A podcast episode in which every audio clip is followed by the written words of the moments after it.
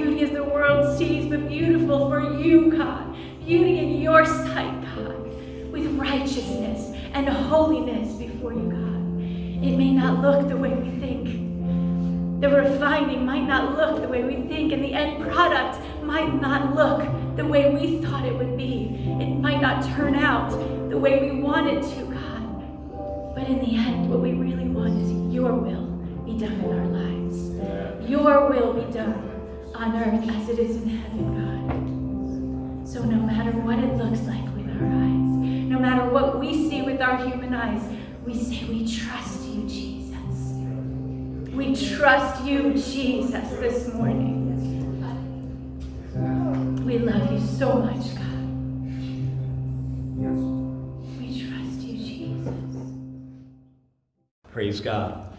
Well, we're going to get right into this word today. And last week I introduced a uh, series to you on brokenness, and we're broken in some ways. And if if it wasn't for the love of the Lord Jesus Christ, if it wasn't for His mercy and His grace, we would all be a disgrace. We would all be a mess the very lungs, the very air in your lungs is because He allows you to breathe. I mean, I think we were talking, uh, I was talking to Kelly this morning, just getting up out of bed and recognizing that you can that he lives and that you live and that you can walk. You know some people uh, around the world can't walk. They can't talk. They can't move. And so there's something about his grace and his mercy that allows us uh, to live and breathe and have being. Amen? If it wasn't for him we would just be a mess. You need to understand that He's the one who's able, more than able, He's the one who has set us free. Amen? Now, last week I did a message on blind spots from 2 Samuel chapter 12,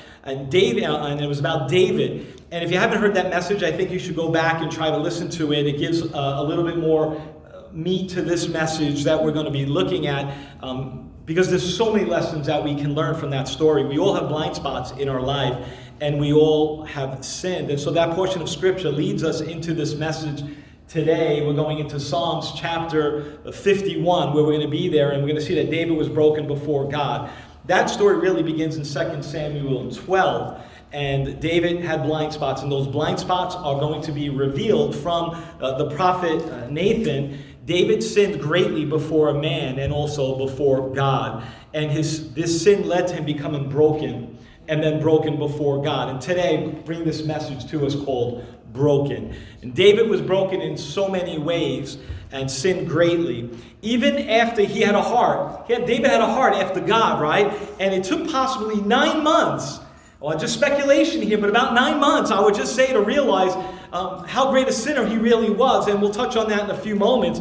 But he learned, he heard from God, and that deeply crushed him, and he was deeply crushed, and then he was broken before God. And that's a great place to be. See, when you're broken before God, that's when growth starts to happen. When we're really broken before God, we can really grow before God. When you become broken before a holy and good and just God, that's the place that you're going to break down. That's the place to break down. And may we all be broken before a holy God. May we realize that pride comes before a fall. And when we sin, the only one who can heal us, the only one that can help us, the only one that can truly transform us is Christ. And David realizes this. Yeah, you can give him an, an applause, right? All glory goes to God. David realized this, and David confesses and turns towards God. And so we're going to be looking at this progression, and we're going to be looking at this emotion that David goes through as he turns back to holy God in repentance. And would you stand with me once again for the reading of God's word? We'll be in Psalms chapter 51,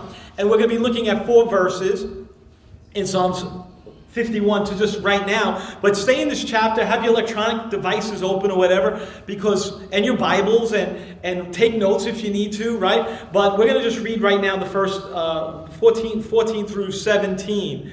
All right? And so save me from blood guilt, O God, the God who saves me, and my tongue will sing of your righteousness, O Lord. Open my lips, and my mouth will declare your praise. We just declared praise, and we need to continue to declare his praises. Amen. As we're hearing the message, as your heart is being stirred, declare his praise. Oh, pray, Lord, that your mouth will be open and your voice will proclaim the good things of God and my mouth will declare your praise. You do not delight in sacrifice, or I would bring it. You do not take pleasure in burnt offerings. The sacrifices of God are a broken spirit, a broken and contrite heart. David realizes his sin.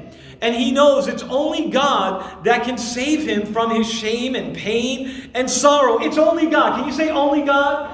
It is only God, not his personal sacrifices of a bull or of a lamb, right? If so, he would have done a thousand sacrifices. He would have given a thousand sacrifices he, to clean himself up, to purify himself. But he realized the only sacrifice that God would receive on this day, the only sacrifice was a broken spirit and a broken and contrite heart. And today's message, we're going to learn uh, some lessons here. And at the end of this message, we're going to serve communion and giving people once again the opportunity to cry out before God and repent for their sins and turn to God and make their life right with a holy and good and just God. And so I'm going to pray and um, God, just Lord, there's so many things that going on in this planet, so many things, oh God, that can distract us and take our eyes off you, oh God. But Lord, we put our trust and our faith in you, Lord God. Lord, may we be broken before you so that you can that, that you can heal us, oh God, that you can touch us, oh God. As we humble ourselves in your sight, you will elevate us to heights that we cannot even conceive. Bless this church, protect this church, provide for this church, Lord. But this church is not just a building, Lord God. This church is your people. Lord, and so while we here or watching from afar, touch your people. Help us to be broken before you. We love you today in Jesus' name. Amen. You may, you may be seated. Hallelujah. Now, David is a well known Bible character, and we, many people, if you've been in the faith any time, you know that he's, a, he's a, um, a great Bible character. But listen, he's not just loved, he's hated as well. And we know that he has inspired many people. He had a heart after God, he had a humble beginning. He was a shepherd uh, boy and a servant uh, with a servant's heart, right? Uh, watching over his father's sheep. He was a warrior. He killed the lion and the bear. He beheaded the great Goliath. Songs were written about uh, David, right? So he was loved. But I got to tell you, he was also hated. Uh, Saul wanted to kill him, right? His, his, men wanted to kill him at times. His brothers hated him in a sense, and, and they despised him. And, and his father dismissed him, right? His enemies hated him for a lot of reasons. Um, for many reasons, but one of the main reasons is he was a mighty, fierce warrior. May, may, may people hate you because you're because you're a mighty man of God. I know that sounds kind of weird, but he put forth God. And when you put forth what God wants you to do, there's going to be people that are going to hate you. But if you're going to be hated for something or someone, why don't you be hated for God? For putting forth his love and putting forth his story, right? We we have a lot we have a lot to learn from this story, but people hated him. But not only was he a great warrior, but he was a great sinner. He was a great liar and a murderer and an adulterer. And I don't know if you want to be like named for those things. He greatly sinned against God. And we're seeing this come out in Psalms uh, 51. And it begins by him praying to God in his brokenness and really crying out to God with just great passion. And it starts in verse 1 of this great pas- uh, passage of Scripture Have mercy on me, O God. Have mercy. Oh, I know most of us can say that. Have mercy on me, O God. Why is David praying this way? What has David done? Well, he's praying like this because blind spots have been revealed to him by the prophet Nathan. And basically, Nathan is sent by God to give him a message and tells him a story of a, of a, of a rich man who abused a poor man, right? The rich man had the sheep and the cattle, and this poor man, right, had his one um, uh, ewe lamb. That was it, right? This one little sheep, and this poor man took care of it and he loved it. He loved it almost like his own daughter, right? He fed it from his, his own cup or gave a drink from his own cup, treated it like his own daughter, but he allowed it to sleep in his arms. Pet lovers, right? I know we got some pet lovers here. You know your animals, you know your pets. This is a story for pet lovers, holding and hugging their animals, right? But this rich man comes along because he has a traveler, a guest, and he steals or takes by force this poor man's ewe lamb. And he slaughters it and he cuts it up and he makes a meal for this guest that was just passing through. When David hears this story, David is outraged by the story. And David says, This man ought to die. This man should die for what he has done. And, and Nathan, uh, David declares it, but then Nathan goes, You are that man. Woo! You are that man. All of a sudden, a light goes off in David's head, and, and it's like, You are the man. Now, it's not like, Cool, hey, you're the man. It's, Whoa, I'm the man. I'm the man. I'm the one who did this. I'm the one who decides who, who should die. I'm the one who did such evil. I deserve the death penalty for this. So what sin did he do? There's many sins that we know. He saw Bathsheba bathing one night, and, and she was looking good from the rooftop, at least. And this is a time during when kings go out to war. And he was home, and he was idle, and he was chilling in his mansion, in his palace, or whatever. But he was off mission. And he should have been on mission. He should have been doing what God called him to do. And David had a passionate heart. And uh, David allowed his passions right now to rule his heart and run wild. And he saw Bathsheba, a married man, and he wanted her. And it can happen to anyone, so be careful. Don't just make fun of David. It can happen to any of us. Watch what you see, watch what you watch. Right? Be careful of what you're watching, what you're allowed to go into your mind and your mind's eye and in your brain. Be careful, young man, what you meditate on. Lust of the eyes, lust of the flesh, the pride of life will get you when you let your guard down. I know we don't have sinners in this house. I, I, get it. But let me tell you, these things will get you lust of the eyes and the flesh and the pride of life. It gets the best. It gets those that even have a heart after God, who loves God. We know many pastors have fallen, many people have fallen, many leaders have fallen. Don't think because you've been a Christian or believer for 30, 40, 80 years that you cannot fall. you can fall. What time tells you is you can fall if you allow these things to take over. If you're breathing, if you're alive, you are subject to the passions of your heart. Be careful. The schemings begin. He sent a messenger to her, it says, messengers. And I wonder, was this just, you know, a posse of messengers one time? I don't think so. I think it was messengers, love notes, messengers going with the message from David over and over again. This was a plotting, this was scheming, this was trying to get her heart to change. He could not get her out of his mind. So she eventually met with him, right, and sleeps with him, and David has a child. Oops!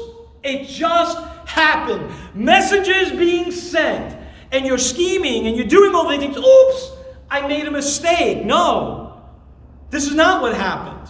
And now what? And now what, what's David supposed to do? What are people going to say about this great king? So he plots and he schemes some more. See, sin will always take you further than you want to go.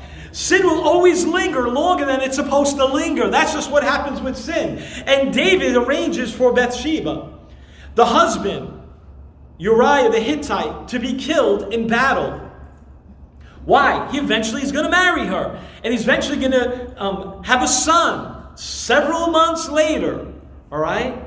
So that means that David is living with this sin for several months. Many, many months, right? Because it takes several months for a child to be born. And so he knows what he's doing here. No repentance, and no remorse.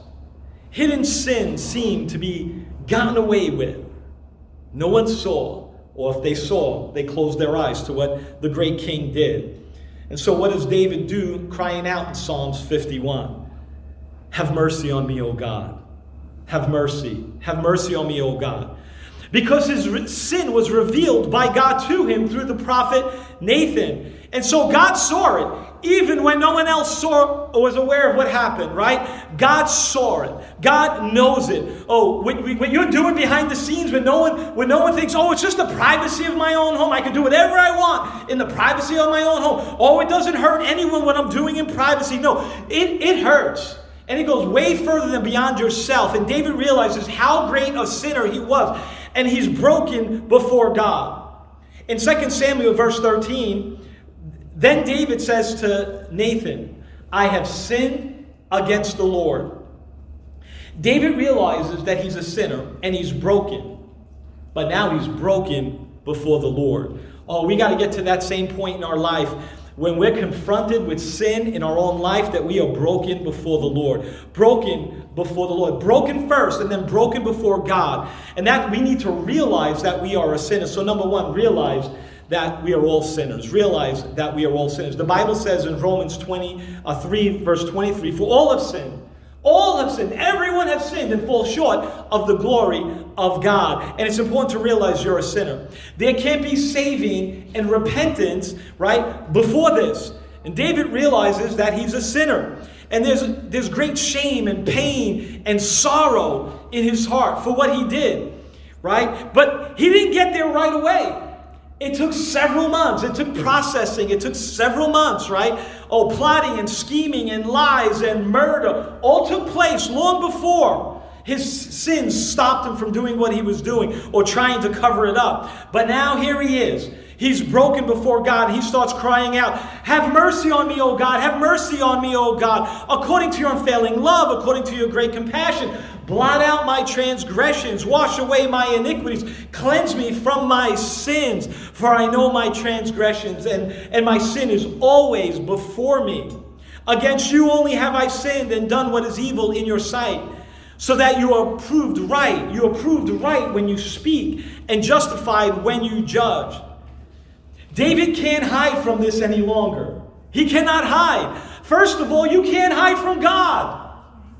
You can't hide from God. He knows all things. He sees all things. He sees deep within your heart and He knows that you're a sinner. You cannot hide from Him. Oh, so many saints You we're hiding. We're trying to hide. We're trying to hide. You cannot hide your sin from God. And second of all, he can't get his sin out of his head. Now that he realizes and recognizes that he is a great sinner, he can't get this out of his head. Oh, I pray that you can't get that sin out of your that your head, that you go home and you start trembling at night if you ain't moved by a message from God. That you go home and you shake in your boots and you tremble and you get into those cold sweats at night going, Oh God, I'm a sinner. I'm a sinner. See, see, he recognized and realized that he is a sinner, but it has to happen first. You can't hide from God. And he realized what he did, and he cannot get it out of his mind. He was a great sinner, deserving death.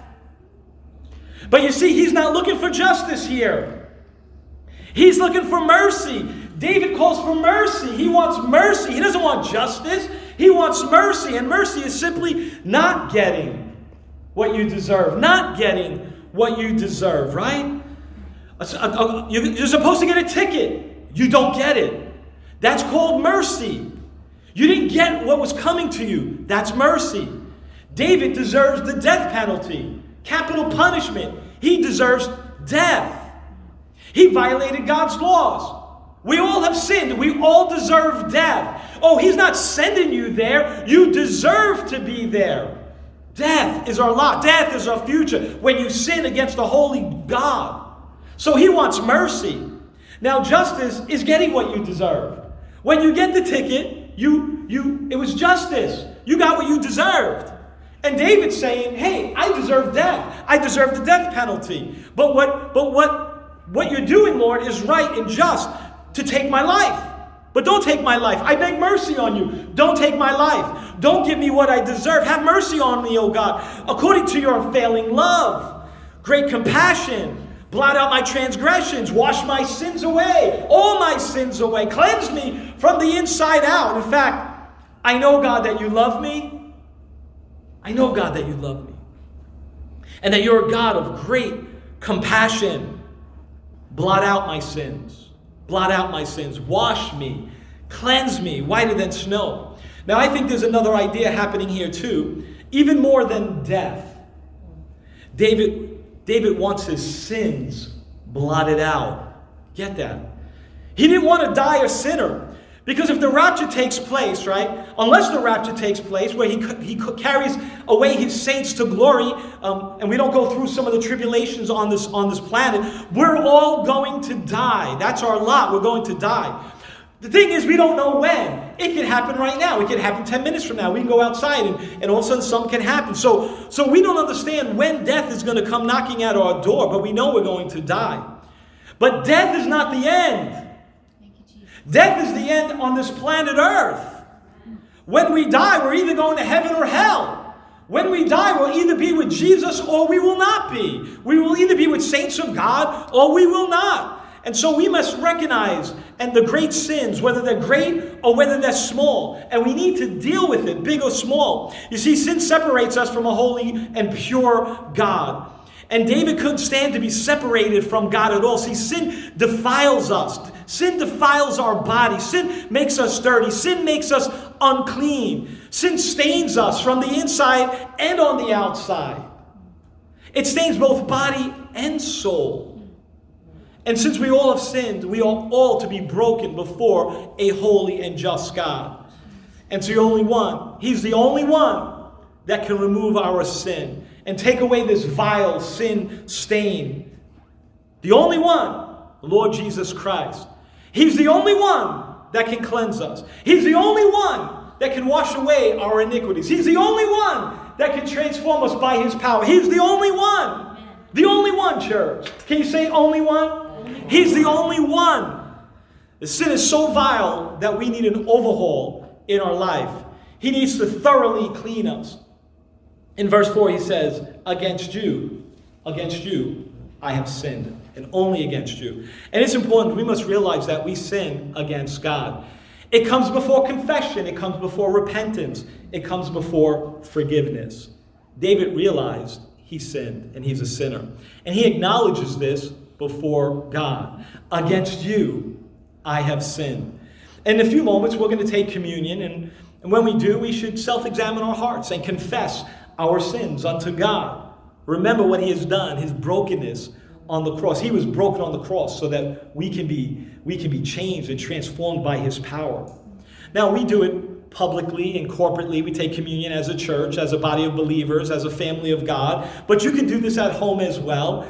And so get some juice and or bread or whatever you have there. It's symbolic, so participate with us. Communion with God is both a public thing and a private thing. Examine your heart. That's between you and God. And God reveals your blind spots and the sin that you have in your life. Examine your heart. And then confession should take place. Lord, forgive me. Lord, I'm a sinner. Lord, I have failed you in so many ways. Lord, please forgive me. I repent for my sins, oh, oh God. I repent for it. I'm broken before you. Brokenness, brokenness needs to take place before God. A humbleness needs to take place before a holy and just God. We need to totally rely on Him before cleansing will come. Against you, against you, and only you, I have sinned and done what is evil in your sight. Now, once you realize how much you have sinned, and you have sinned much, and you are moved by the Holy Spirit, and you are broken before God, other things, God can do a work with that. But what happens, people who are not broken before God, people who are not moved by God, what happens is their heart gets hardened. It gets hardened, and you start you, you start not moving by and yielding to the voice of the Holy Spirit anymore. You once heard and now you don't hear anymore because you aren't broken before God. So you get hardened and you get callous and you're unwilling to move, and your pride gets in the way, and I won't be moved. Don't tell me what to do, don't tell me where to go. I'm my own person, do my own thing. I take a knee to no person. I'm to do my own thing. Well, you better bow down and be broken before holy God, or else you are not saved, and you're not safe, and you're not going to be transformed by his power. But, but David is broken before God. And when he's broken before God, he starts moving closer and closer and closer to a holy God. Repentance follows brokenness. Repentance follows brokenness. I have sinned against you, O Lord. I have sinned against you. I acknowledge that I have sinned before you. I'm turning from my sins. But you are you if you are not broken before God, you will not repent and turn towards God. Repentance follows brokenness. Now, it's important to understand this too that there were others that he sinned against in a sense, right? It's not just God. But it's God who's the only one who can cleanse him and the only one who can transform him by his power to change his heart, to change his mind. Because we know he sinned against Bathsheba and Uriah and his own body, right? And soul. And he, he, he, sinned against his own family and really the kingdom, his kingdom. And, and when we sin, we need to understand this, it affects more than just yourself. When you hold back your talents and your gifts and your offerings and your ability from God, we hold them back from His kingdom as well. And in a sense, we steal from the church and we steal from the bride and we steal from the people of God and saints of God and the community of believers. And the work that should be done gets hindered, is not getting done. In Malachi 3, verse 8, most people know this Will a man rob God? Yet you rob me, and you ask, How? How do I rob you? In tithes and offering. Oh, it's not for today. Any, just listen, this is going beyond the tithe and offering. But he's saying in tithes and offering. And you are accursed, the whole nation of you, because you are robbing me. This is an accusation against you, against God. Bring the whole tithe into the storehouse, that there may be food in my house. Test me in this, says the Almighty. But I believe our talents, our abilities, our gifts, they go beyond that, right? And when we hold that back from God, when we when we don't do what we're called to do, when we hold that back from God, we are robbing the kingdom of God. We are robbing the saints of God. We are robbing the people of God. We are robbing the community that can be blessed and that can continue to be a blessing because we are to bless. We are to be blessed so that we can bless. And when you hold that back, you rob and you are a thief. Amen. And David realizes that there's sins that go beyond himself, and he's, and he's fearful of it. And I think verse 18 and 19 will give us a little bit more clarity when we get to it. Uh, but David is very concerned about his sins, that they would negatively affect uh, the, the, the nation of Israel, or Israel, and the city of Zion, which is Jerusalem. David realized he's a sinner and that he sinned greatly. And this led him to be broken before God, which leads to repentance. Verse 5 Surely I was sinful at birth, sinful from the time my mother conceived me. Surely you desire truth in the inner parts, you teach me wisdom in the innermost place.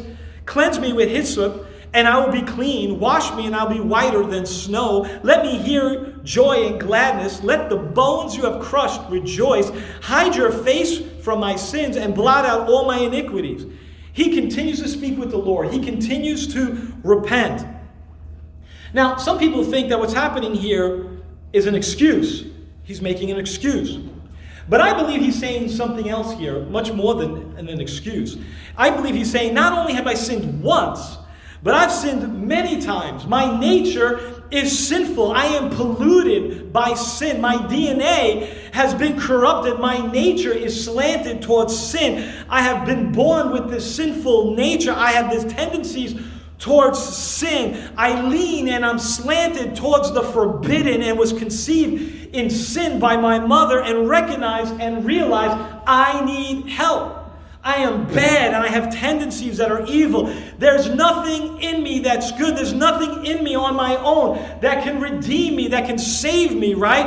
I, I, can't correct this on my own. I can't do this on my own. I need the Lord. I need the Lord. And today, I think that's what a message that's coming out here too. We need the Lord. We can't do this life on our own. We need to recognize that we're sinners who need the Lord and need the community of believers. We need each other. We need the Lord first, and then we need each other. Um, you're a sinner, and then you repent from your sins. You don't just feel bad, and you don't just apologize to man or apologize to God. You need to turn away from your evil ways. And David's a man after God's own heart, and yet he had tendencies towards sin. Babies are born with this tendency too. Their nature, their tendency to sin. And their destiny is death if it wasn't for the love and mercy and grace of God. If no sinful nature, if no one sins, then we would never die. We would live forever. But we're all infected by this sin virus. It's part of our DNA. It's called original sin. And sometimes it's contagious as well if you don't tend to it. Other people are following your actions. Other people are following your lead. Other people are watching what you do and say. So start, and then they start acting in the same way. So what we want to do is we want to model Christ in all that we do, and we want to point people to Jesus. Oh, I hope you're pointing people to Jesus, church. And that change is not just a change on the in our attitudes and our actions and that are being displayed outwardly. There must be an inward change. Amen. We need a heart transformation from the Lord Jesus Christ, a cleansing, an inward change of the heart must take place. And he's crying out to God, saying, Oh God, make me whiter than snow. His bones have been crushed, he's totally broken before God. Now, this is not just a little wound. This is a crushing. His bones are broken, and he's, he wants he wants to turn away from that brokenness. He wants to turn away from that sin. He wants to turn towards God. And while he's broken and he's crushed before God, well, let me just ask you, he is ultimately crushed by who? By God, right? And therefore, God is the only one who can cure him. God is the only one who can heal him. God is the only one who can transform him. God is the only one that can truly help him in the end. Our help comes from the Lord. Cleanse me with hyssop, which is this green, smelly leaf. And for those of you taking notes, that same branch was the one that they spread over, right, at the Passover, and they put it on the doors, right? And we see that in uh, uh, Exodus 12. And during ceremonial cleansing, we see that in Leviticus 14, and cleansing when someone might touch a, a dead body. We see that in Numbers chapter 19. This leaf, this branch, was symbolic of cleansing. And we see that the cleansing, the purifying, that when you're made whole, joy will emerge. Oh man. Joy will emerge. But the effects of sin are not just outward in appearance, it's inward as well. And David is very concerned um, with God seeing his sin and being removed from his presence and being removed from the book of life. And he's saying, Hide your face from me. Don't look at my sins. Uh, don't blot me out of, of, of your book. Uh, just blot out my sins so they're not there anymore. He, he wants to be pure and holy before God. He wants to be restored. He wants to be washed. He wants to be cleansed, whiter than snow. And that can only happen through the power of God and the work of Jesus Christ. And there's a repentance that's taking place here, a turning away from his sins. But you know that this can only be done through the Lord. This cleansing, this purity can only be done from above. No human being can do this on his own. No washing of your own, right? No bathing in water, no washing of your own will purify you. It's only through the washing of the blood of the Lamb that this is made possible. Only through the work of the cross. Only Jesus can forgive and cleanse you and make you whole again. And so, number three, repentance leads to restoration. Repentance leads to restoration. Verse 10. Create in me a pure heart, O God. Renew a steadfast spirit within me. Don't cast me away from your presence, O God. Don't cast me away. Oh, take your Holy Spirit from me. Restore to me the joy of your salvation and grant me a willing spirit to sustain me. David wants a pure heart. Amen. He doesn't want the old one back right? He doesn't want it back. That was a hopeless heart. He doesn't want that back. He wants a new heart, church. He wants a, a created, brand new heart in Him. Created me a new heart, right? It's hard for our joy to be restored while still living in sin. It's hard for our joy to be restored while living in sin. David understands that his heart was dirty, it was filthy. He doesn't want the old one that moves towards sin. He doesn't want it patched. He doesn't want it worn out, right? He doesn't want the old one back. He doesn't want to yield to sin anymore. Oh, if saints of God could just have that in their heart. I don't want to yield to sin anymore. Give me a pure heart, oh God. Move me closer to you, oh God. He wants a clean heart, a pure heart, a new heart, a transformation of his heart that only comes from the King of Kings and the Lord of Lords. Lord, I need you. I want more of you. The Lord is the only one that can do this work. The Holy Spirit is the only one that can convict us of sins. Not man, not your wife, not your husband, not, not a friend. It's the work of the Holy Spirit. Don't cast me away. Don't cast me away. Don't cast me away because of my sin. Don't cast me away because of my negative behavior, what I'm doing.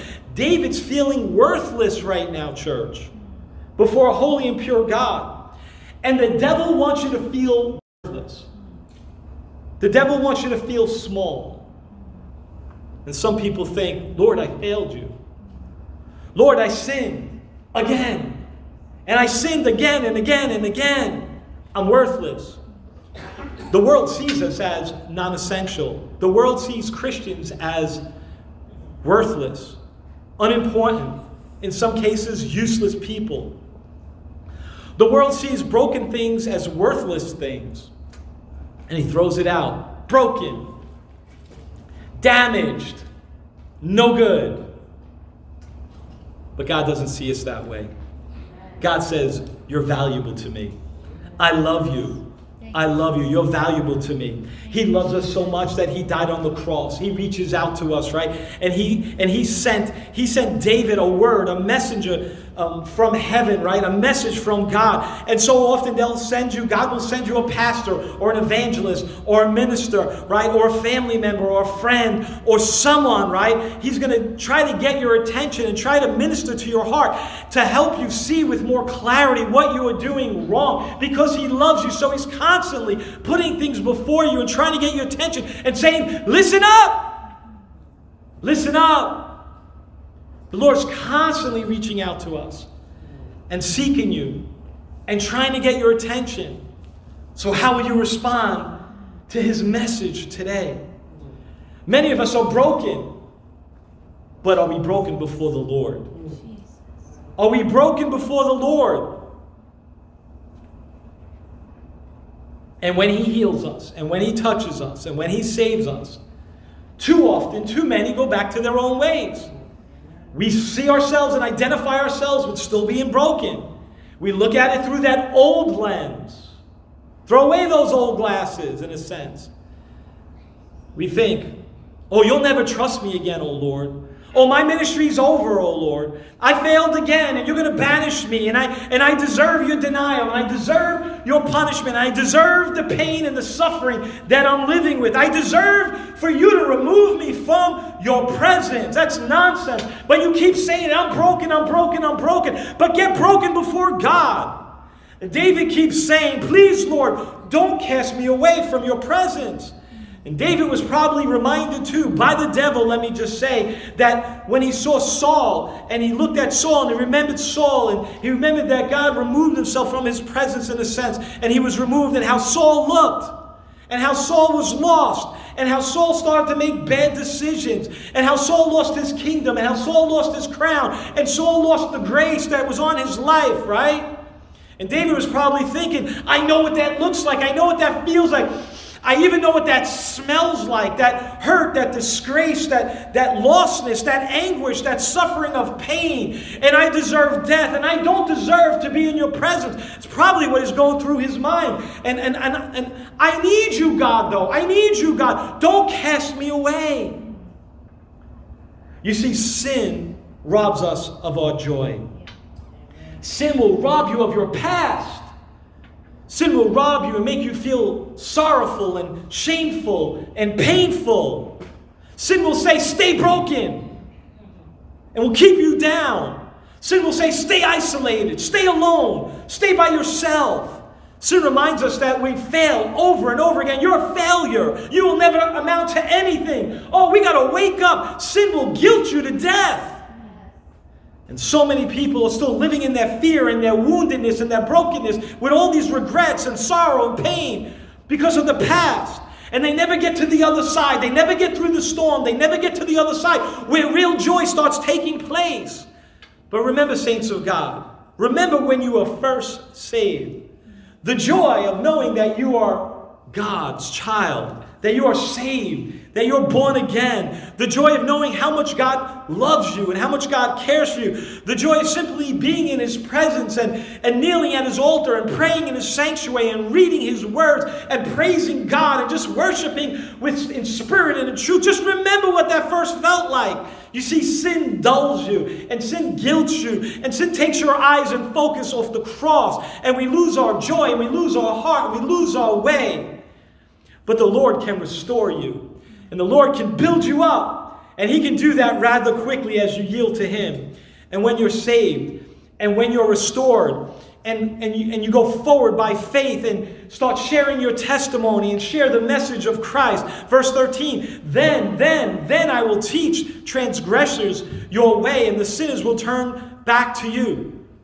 Teaching, discipleship, evangelism, right? It's such an important part of the Christian journey. And my concern is during this pandemic time that many people are more concerned with the coronavirus than they are with the hell pandemic and winning the lost.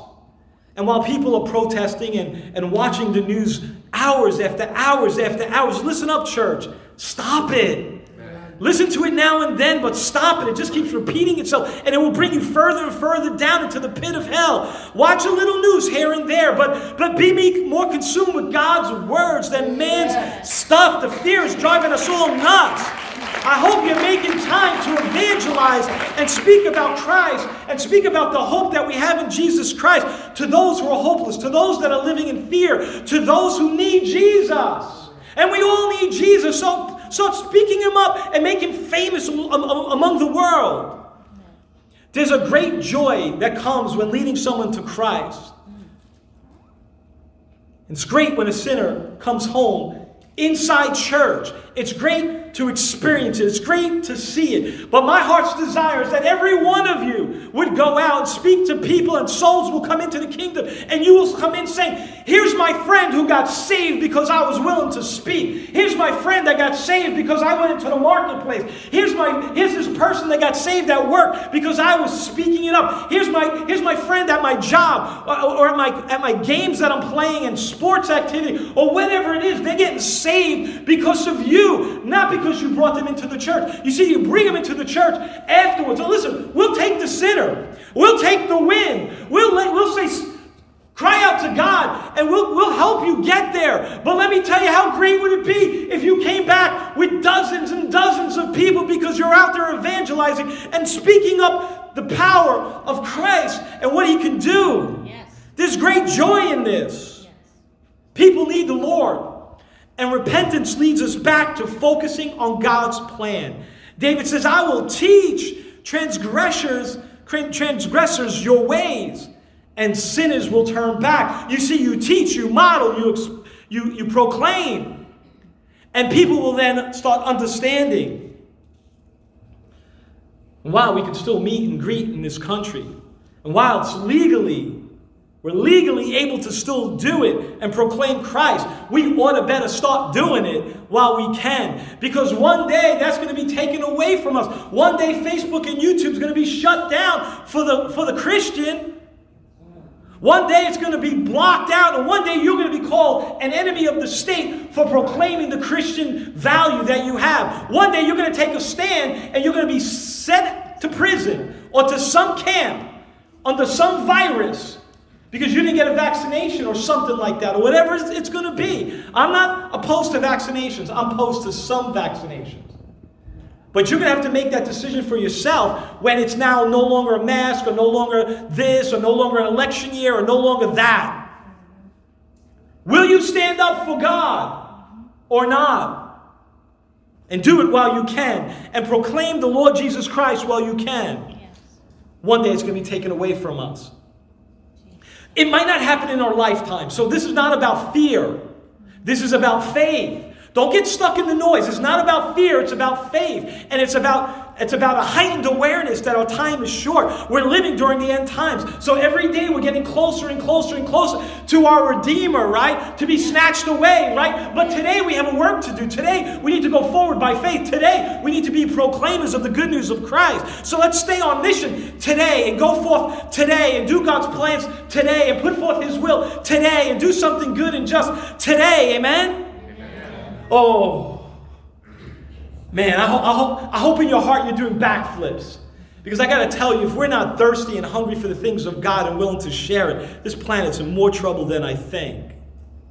Pray for your family, pray for your children, pray for the church, pray for the lost. And pray that God will send out messengers. Hallelujah for that one. Thank you. People will never People who never had the joy of the Lord don't know what they're missing. And they might have experienced joy, natural joy. But the joy of the Lord is something else. It's something real. It's something special, right? And if, if, and if you don't understand that, right?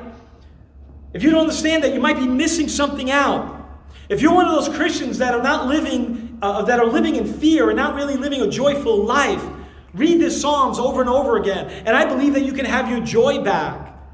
If people see you and they say, well, he's not happy, she's not happy, and you're always grumbling and complaining, maybe you lost your joy. Maybe you lost the happiness. Uh, may, maybe you're not modeling Christ rightly in your life. Maybe you need to read the Psalms a few more times this week. And believe in your heart that God will restore you and will give you back some joy. Pray for some joy. Joy is supposed to remain with us. Why? Because we know our Redeemer lives. Because we know that Christ is alive and seated at the right hand of Father God. Because we know the Holy Spirit is real and He's guiding you and He's leading you and, and He's dwelling in you. Because we know that we are a child of the King. But you see, the devil is a liar and wants to steal your joy. Even during a pandemic, we can have joy. Even during election year, we can have joy. While you're wearing your mask or no mask, you can have joy. Even when things don't go right or go your way, you can have joy. We can have joy because the joy comes from the Lord. My joy is not in my brokenness. My joy is not in my pain. My joy is not in my sorrow. But the joy is of the Lord. It comes from the Lord. Our refuge and our strength comes from the Lord. And the prophet uh, Nathan is telling David in 2 Samuel 12 that he is forgiven. And David's broken and realized of his sinful ways. And he confesses his sins. He says, I have sinned. Now, now before God. Now, Nathan reminds him, I'm sorry, it's, it's, it's it's lunchtime soon. I never think of Nathan's. I think about Nathan's hot dogs. I'm sorry. So like, ah, oh, I'm like, oh, a hot dog. I want to go to like Coney Island and have a hot dog. I mean, please. But anyway, this is serious right now, and it is a serious moment. But I gotta tell you, Nathan is responding and reminded him, the Lord has taken away your sin. You're not going to die, right? You're not going to die here. That should bring joy. That should he should be happy knowing this, right? Will there be consequences to his sin? Yes, sure. In case a life of calamity, right? He's going to lose his first child. There's going to be more bloodshed and heartache, right? And this calamity is going to follow his family for years to come. But he will live and he will be forgiven by God, and his name will not be blotted out of the book of life. And knowing this should bring joy. And knowing that once you're a saint of God, your name's not getting blotted out of his book should bring you some joy as well. But that joy and that confidence can only come when you're broken before God first and you receive Him as your Lord and Savior. Now, some people will sacrifice. And some people are going to give very, very generously to the church. And they're going to try harder and harder for salvation and access to heaven. But it doesn't work that way. You cannot earn your way into heaven or into the kingdom of God or being saved and becoming a saint. Salvation comes through the Lord. John 14, 6 says, I am the way, the truth, and the life, and no, no one comes to the Father except through me, except through Jesus Christ. And the Lord does not delight in sacrifice, verse 16, or I would bring, uh, going back to Psalms 51, um, I would bring it. You do not take pleasure in burnt offerings. The sacrifices from God are a broken spirit, a broken and contrite heart. Oh God, you will not despise. See, David would have brought a thousand offerings if that meant he would be pardoned. He would bring a thousand lambs or a thousand bulls if that meant that he would be in right standing with God. But God doesn't want your sacrifices. God wants your heart. God wants your praise. God wants your love, right? God wants your devotion. And he wants him to recognize what he did wrong. There was blood guilt, and there was an innocent man that was killed, right? And all the sin that preceded that, and all the sin that followed that. David was a sinner, needed to repent for his evil ways. And God wanted him to be broken before him so that he can restore him, so he can heal him and make him whole, right? And remove this stained guilt. And after you're forgiven, May your tongue sing of his righteousness. May the Lord open your lips and give you a new word and give you new songs in your heart and declare praises unto God. When you find Christ, there should be a new word, a new voice, a new praise coming from you. Declare praises unto God. Repentance leads to restoration. Until a heart is broken before God and laid bare before his altar, you will not find repentance. It will be clogged with sin and it will never function correctly. And you will not see deep inside of that heart. God wants you to be transparent before Him and trust Him with your everything and your very actions and words. He sees everything, He knows everything. We need to get to a place that we trust Him with our everything. And when we do that, we'll start the work of uh, restoration will start happening. Now, again, restoration doesn't mean that you'll get everything back um, that you lost due to sin. David still lost many things. Calamity came his way and came upon him. But he was restored to the right position with God. Amen? He was forgiven. He was saved. He was set free. And while he will eventually die physically, he's going to live with God spiritually forever and ever, and he'll get a new body one day.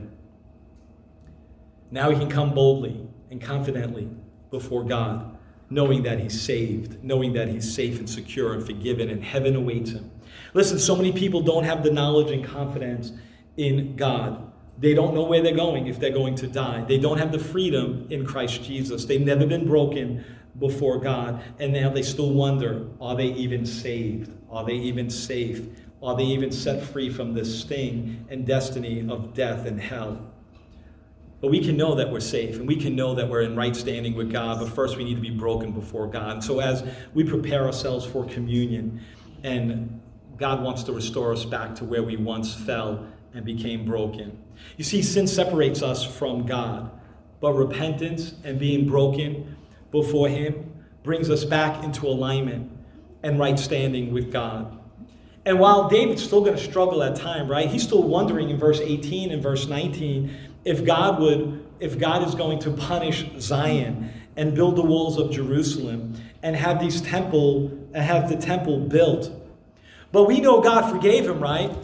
But now David needs to forgive himself. He needs to forgive himself and lean on God and trust God's words and stop believing what the devil says and start believing what God says. And his son Solomon is going to build the temple and become extremely wise and financially blessed. And King Jesus is going to come out of that lineage, right? And David's going to be blessed, and we're all going to be blessed. And, and the Son of God's going to come from that. And the Lord can turn around the situation, any of our situations, He can turn it around as we repent for our sins. Why? Because He's the God who restores, He's the God of abundance, He's the God who sees all things, He's the God who knows all things, He's the God who sees you in the secret places. And may we never fail and fall in such a way that we think we can never get up and turn back to God because God is there. God is waiting for us as long as we have breath. But time is today. And the truth is, as long as you're broken before God, there's, there's a chance for you. There's a hope for you. The Bible says, A broken heart I will not despise. And so, for those of you who don't know Jesus, for those of you who don't know the Lord and Savior, let me just take a moment here and, and, and, and speak another moment to you prior to taking communion. The Bible tells us to examine our hearts. So start examining your hearts, church. Start praying right now. If you're not saved, you should not take communion. You don't have to be a member of this church, but you need to be a member of the kingdom of God. You need to be saved. And you need to understand that Jesus Christ, born of a virgin, died on a cross, right? Resurrected three days later, still alive and seated at the right hand of Father God. The Bible says, anyone who calls upon the name of the Lord will be saved, shall be saved. So speak to him from your heart. Even now, speak to him from your heart. Realize you're a sinner. Repent for those sins, confess those sins. You're a sinner, and you are lost without him, and your life will never be right as long as you never give your life over to the Lord. No matter what you're doing, big or small, it won't amount to anything in the kingdom of God if you are not saved and set free by His power. Speak to Him from your heart. Tell Him you're a sinner. Repent and confess. Ask Him to forgive you. Invite Him into your heart. If you did that today, and you did that with a sincere heart, I believe you're a saint of God. And that you will be with Him forever and ever. And this will be your first day for eternity. Call us, write us, email. We would love to speak with you. Amen. And continue the journey with you in the kingdom of God. Amen. Would you stand with me as we take communion?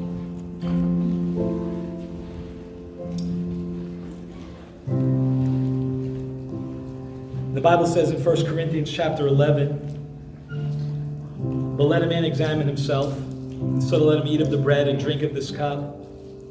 For he who eats and drinks in an manner, unworthy manner, eats and drinks judgment to himself. That's why some are weak and some are sick. And the Bible says that's why some even die. Communion is a very holy moment.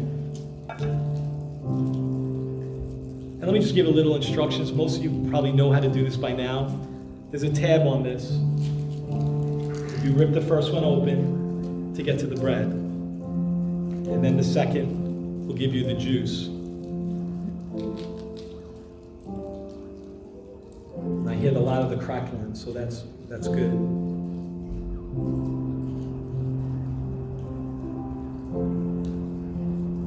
Let me bless this bread. Remember, we should be praying as saints of God, confessing our sins to God, private matter examining our hearts. Lord, forgive me. I am a sinner.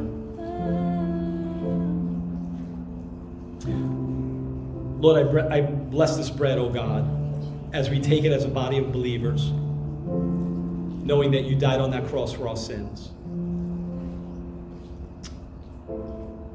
May we never forget what you did for us. Such love. Such love. Bless this bread, I pray. And when he had given thanks, he broke it and said, Take, eat.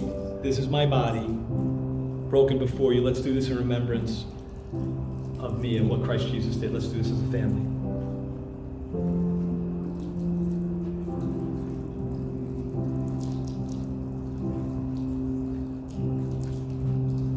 The cup, symbolic of his blood, stain on that cross, on the floor, drip down. Man, if we could only get how beat up he was, would change our hearts, change our mind. No human should go through what he went through.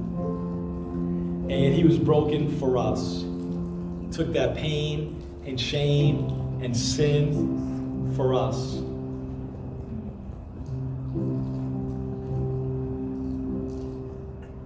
Father God, I just pray blessings over this, oh God, this cup, oh Lord, this juice symbolic of your blood. Mighty God, we're so thankful for your blood. So thankful that by your stripes we can be healed. And while we believe for healing on earth, oh God, even if we don't receive it, where our bodies are healed today or on this planet, we know that someday it will be healed. Because we are healed. We are healed. It's now just a matter of time, oh God. And we understand that in our hearts. It's just a matter of time. And so we trust you with our time. We trust you with our life. We trust you with our future. And we're so thankful for that healing power that comes through your precious blood. Bless this blood. Bless this cup, I pray. In the same manner, he took the cup after supper, saying, This cup is the new covenant in my blood. Let's do this and drink this in remembrance Hallelujah. We thank you for the cross. We thank you for the cross. We're so thankful for the cross. Amen. Father God, we just thank you, Lord, for what you're doing in this church and this community of believers. Mighty God, help us to continue to put forth your will. Whatever that is, whatever that looks like, however we're supposed to do it, oh God, give us these divine appointments. Give us moments in our life, Lord, where we pause to focus on you and proclaim the good news of Christ crucified. May lives be changed and transformed by your power. May your healing flow through this church, through your people, and may our land be saved by your power and love. Bless our comings and goings. Give us a great week in the Lord. In Jesus' name, amen. Be blessed. Hey guys, thank you so much for watching today's video. Give us a like, subscribe, and hit that notification bell so you know every time we post a new video. See you next time!